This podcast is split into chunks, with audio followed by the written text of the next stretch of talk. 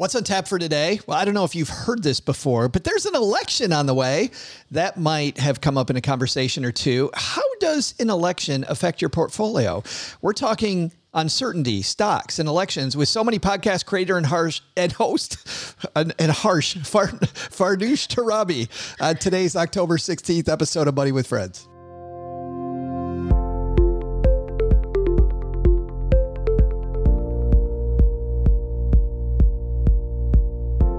Welcome back to the Money with Friends podcast, coming to you live from my mom's half finished basement in Texarkana, Texas, where apparently I can't talk. I'm Joe Saul-Sehy. And I'm Farnoosh Torabi, host of the So Money podcast from Montclair, New Jersey. Are you are you harsh, Farnoosh? It can be. I'm I'm kind of the bad cop parent in my house. Well, if you play bad cop on today's episode, that'd be nice. Because yesterday you were so the good cop. So this is okay. the podcast where we cover recent stories ripped from the financial press. Today we're talking about one from Market Watch. We're not only going to dive into uh, the story, but we're also going to talk about how it affects your wallet and what you can do to invest, save, and pay down debt more effectively, and hopefully do it in around 20 minutes. Uh, today's show is brought to you by Tiller Money. Optimize your financial financial life in Google Sheets with fast automatic transaction imports, easy templates, and a free 30 day trial. Learn more at tillerhq.com forward slash MWF. Farnoosh is back for day two. We did not scare her away. I'm so glad you're going to save the show today. I wish I wore on a different shirt. Why? Now you're going to think that I didn't change. I, like I slept in this and I came back to the show. I know it's a pandemic and we're all at home, but seriously, put yourself together. Well, look, and I did too. So both of us have right, the same so. shirt on today. Yes, and uh, we have a fantastic show. We are talking about a, uh, an upcoming election. Let's see who might be in that election and what's actually going on with the. Uh, we'll see. We'll see which one of our friends is going to help us kick off the show. This is Tim from the Faith and Finances Podcast. Just when you thought it couldn't get any better, it's time for our headlines. All right, today's piece is an opinion piece. Normally, we don't do opinion pieces, but I found this really interesting. It's written by Brian Kraus, and the opinion is this is how to build a portfolio strong enough to handle any uncertainty about the economy and the election.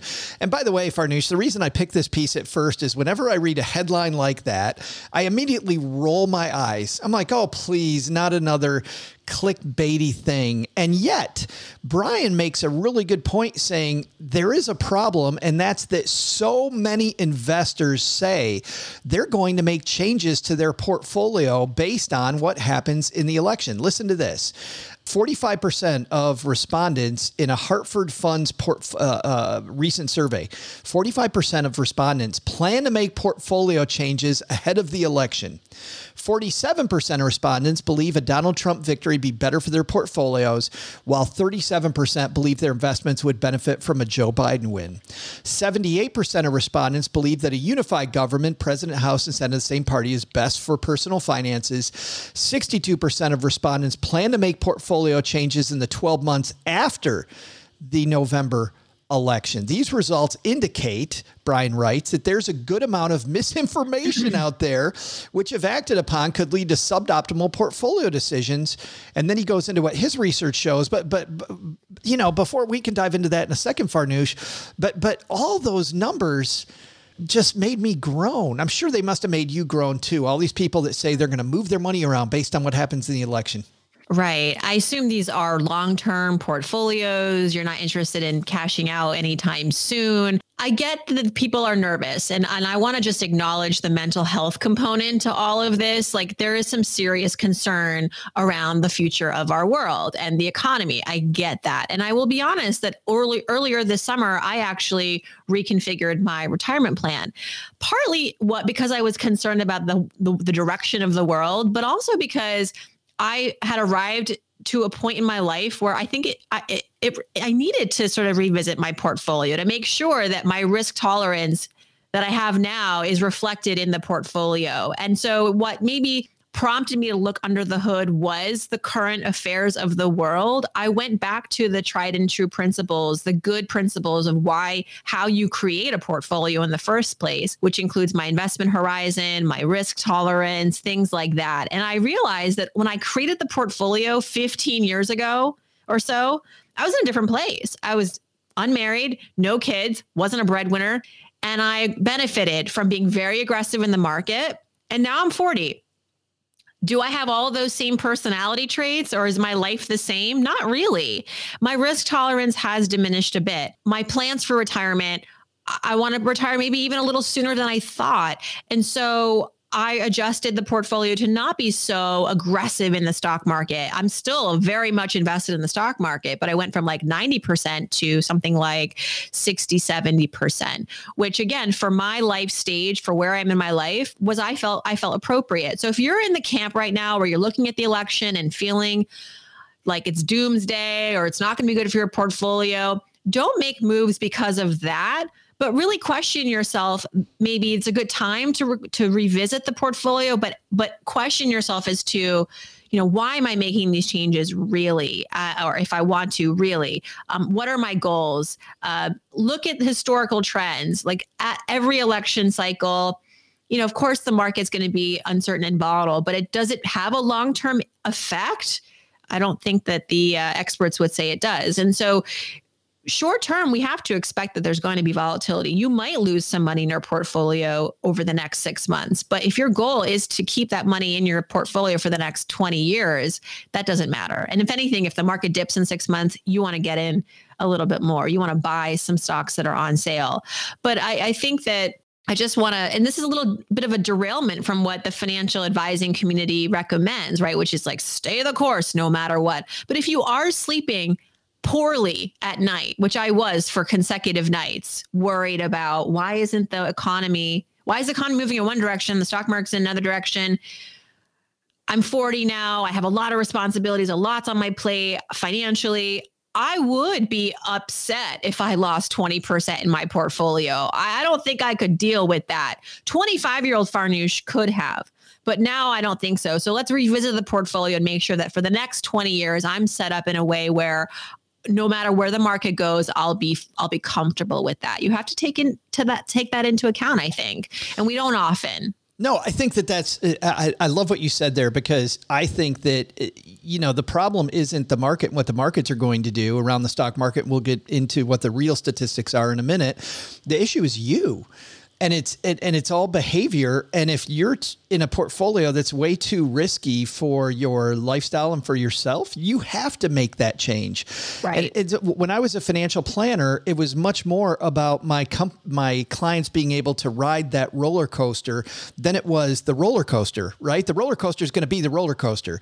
It's it's can you can you withstand what it does? Because if you just look at the statistics 100% stock for a long-term goal or 100% stock in real estate is a great way to go, but that's a hell of a roller coaster. That is a yeah. nasty, nasty ride. And I know that people are not going to sleep through it. They're going to worry the whole time and, uh, and they need to make a change. And the other change they need to make, by the way, when they make that change to a lower expected return over time, to get a little bit nerdy here, you also then have to figure out what does that do to my goal? Because what that right. does is if you're going to take less risk, you're accepting a lower rate of return, which means you either are going to uh, uh, retire on less, maybe retire less early, or you you put more money away. You know. Yes, and that's what I did. I put more money into the portfolio, knowing that I wasn't going to get to that goal in, you know, whatever goal I was going to hit in 10 years is now a, harder achievement because of my lower return, because I'm less exposed to the stock market. I'm more in bonds and things like that. So I was like, I'm going to put more in so that I can at least still arrive at that number theoretically. Uh, but along the way, not so many stomach turns the uh, statistics that we were alluding to, let's get to those. What the real statistics are, because Farnoosh, they all these statistics that people believe are true, none of them are true. Let's talk about it. From 1993 to 2019, the average real return for the S&P 500 during Democratic presidents was 10.2. It was only 6.9% under Republicans. So, whenever we think that a Republican's going to do a better job historically, at least since 1993, that hasn't been the case. Now, they also say though, however, strip away the outliers, right? That Republican presidents have had to live through like the dot-com bust and the great financial crisis, the return difference between a Republican president and a Democrat president pretty close to zero. And also, since 1937, the S&P 500 has averaged a 12-month return of 14.6% when an election has a divided government versus what people expected uh, would be better, a unified government that's only 13%. Uh, so those those those things are are way way different and just making changes in your portfolio based on I feel like it's betting on a horse race, right? Like we think this Yeah. is this is a this is and and, and it's not. I, I think we should probably look at some data before we start moving our money around. But I'm I'm a member of the media, and this is part of the media that I don't like and I don't respect. And I used to be in that newsroom with my editor going, what's a headline that we can attach to the stock? You know, if everyone's reading political news and you work at a business news desk, you got to attach yourself to that political news cycle to make anyone interested in your article. This is the behind the scenes, everybody. This is unfortunately how newsrooms need to get clicks. And it, it's it's awful because we're talking about our money here. It's not you know we're not talking about Kim Kardashian. It's it's our money, and so we have to be more responsible with these types of headlines. This should go under an I hope it's under an opinion column. It, it's no, not, it's, you know- it does say opinion in big letters. okay, in, in big all big letters. So to their credit, The uh, uh, I'll tell you what's what's also interesting. You know, we joined Westwood One in May, and we work with these fantastic people there. But they put uh, uh, Teresa, who we work with, who's awesome at Westwood One, at a meeting we had maybe two months ago. Teresa said, "Hey, we're putting together this package of political shows for advertisers. We thought it'd also be fun for you on Stacking Benjamins, by the way, not on Money with Friends, but on Stacking Benjamins. If you and OG would do a series about the election and about what that means for the stock market. And I said, well, what's funny, Teresa, is it doesn't mean I didn't say the word crap. I said this other word that I like better that we we can't say. I said it doesn't mean any of that, and we're going to say that. To her credit, by the way, she said that's fine and that's what you should do because I started sending her all of these all this data that shows that the election, when it comes to the stock market, not as relevant as people think it is. At least over the you know short run when people make all these moves, and. um and and she thought that was great. And you know why she thought it was great? Because you never hear that. You don't hear what you and I are talking about today. All we hear are these inaccurate statistics that one party is going to be better for the uh, for the stock market than the other. Yeah, and you're in a 24 hour news cycle. And, you know, CNBC, all these channels, they got to come up with, you know, these alternative headlines or interesting kind of sidebar topics that don't really make an impact or shouldn't really make an impact on our decisions as far as where to put our money, how much to invest, but it's interesting fodder and it's it it takes up the time. It does, and uh, and apparently advertisers want to latch onto it because that's what Big Brother told me was, hey, we could probably sell tons of advertising around this, yeah. Um, but it would have been fun to do a bunch of shows. Nobody took it, which is good because we don't really want to do the election. But I said, yeah, okay, we could just tell people what they already should probably probably be Yeah, doing, yeah, which is stay right. the course. In just a second, Farnoosh and I are going to have our takeaway from today's opinion piece from uh, Market Watch. First, want to talk about how I track my money, and that's at tillerhq.com forward slash MWF. I like tracking my money here because it's a spreadsheet. And I don't know, uh, are you a spreadsheet person, Farnoosh? I am. I have my own cash flow spreadsheet, but I also use apps Yeah. to just track the net worth for the household. But Yes. like for my business, I keep a cash flow spreadsheet just so I know I get paid at all different times during the year and months. And I just want to know, like, you know, that Sure. I'm not going to be in the negative or in, in the red, you know? Well, see, I like spreadsheets that way, but I'm not like the spreadsheet nerd who's looking to parse my data 67 ways. No, no. But some people that use Tiller use it that way. I use it the opposite way, which is they start off with a bunch of templates and then I can dumb it down because I like moving fast and just having the basic, num- just give me the basic numbers. I want to move quickly, but I also want it to be a spreadsheet so I'm not stuck with an app that gives me all this crap that I don't really need. So that's why I like Tiller. You can try it out for free, Farnoosh, if you want to go with, go for Okay. it. Check it out. Use our link, tillerhq.com forward slash MWF. You'll get a free 30 day trial. nice, nice job. Sell it. Sell it, Farnoosh. That's awesome. TillerHQ. Dot com, forward slash MWF. MWF. Yes. And you'll get a free 30 day trial and you can see why I oh, like it so much. There it is. Thanks. Better than my dumbed down Excel spreadsheet It with is- the yellow highlighting. It's exactly like your spreadsheet, but then everything automatically gets added to it, which is very That's cool. great. Yes. Yeah. It is incredible. And thank you for helping us with a sponsor. I totally appreciate that. What you is send my check in the mail. what, what, what is your takeaway from our piece today on elections in the stock market? Well, I think that, like you, I agree that we shouldn't uh, make moves in our long term portfolio based on any news, whether that's an election or uh, the weather. Uh, but that there's something to be said about recognizing how you feel about your investment strategy and revisiting that strategy from time to time when you have changes in your life, when you, you know, get married, have kids, get a divorce, all of that constitutes a revisiting of not just your investment portfolio, but all of your finances.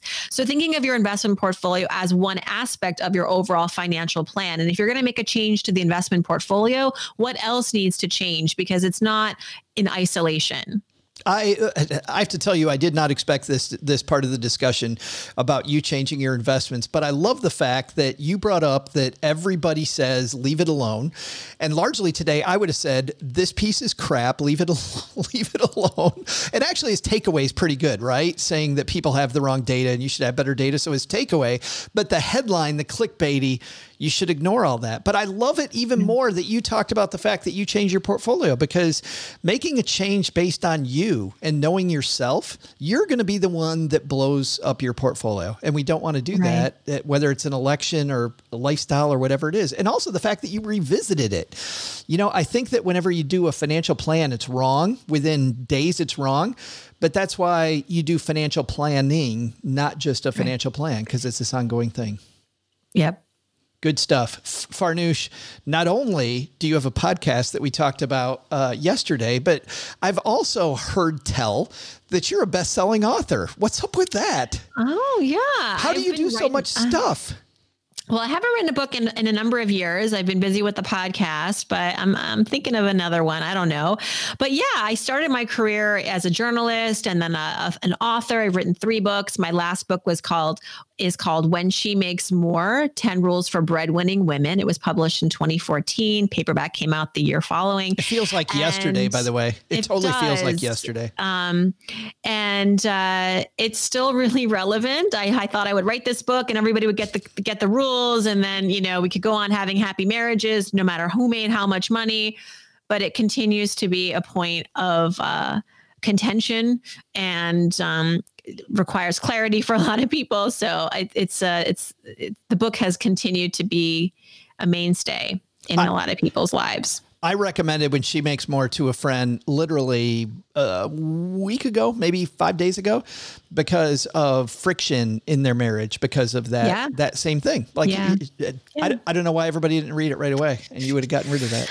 I think people are in denial. I think people don't want to believe that this could potentially be problematic. It's like we're very progressive, you know, and I think that's the irony is that we are this progressive country in many ways, women's rights, blah, blah, blah. But um, when it comes to marriage, we, we, we hold on to these very traditional principles and uh, gender expectations, and, and it, it, blows up in, in a marriage when you come in with like very liberal views of, and, of how it should be. But but we all, I think, house them. Like it, this is this is generation worth of uh, conditioning where we're, we're, we arrive in a marriage thinking like well you're the man and you're going to provide exclusively through finances and i'm the woman i'm going to provide exclusively through making sure that everything else is is taken care of. And when that dynamic is not the norm in your relationship that can create a lot of unsettled feelings and then break down in communication and then one person feeling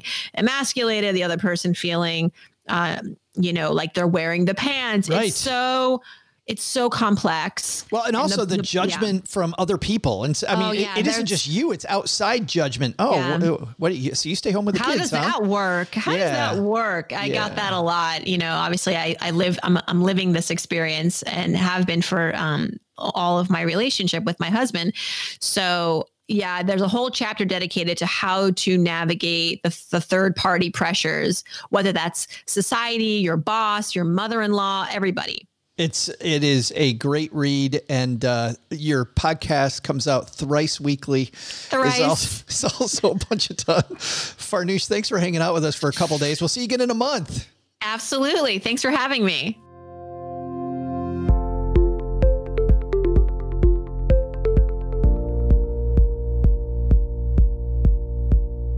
This show's created and hosted by us, Joe Saul-Sehy and Bobby Rebell, and it's edited and produced by Ashley Wall. Money with Friends is a product of Money with Friends LLC, copyright 2020. For a list of the thought leaders who appear on the podcast and links to the stories discussed, head to our website, moneywithfriendspodcast.com. You can also check out our schedule for upcoming recording sessions so you can join us and be part of the show. Also, be sure to follow us on social media at Money Friends Pod on both Instagram and Twitter. Look out for our polls and quizzes. You could get a shout out on the show. We're well worth following, we promise. As with anything, remember you shouldn't take advice from any of us or any other videos or podcasts without first talking to your financial advisor. These people on this episode, they're here for your and their entertainment purposes only. I'm Bobby. I'm Joe. We'll see you here back next time with another episode of Money with Friends.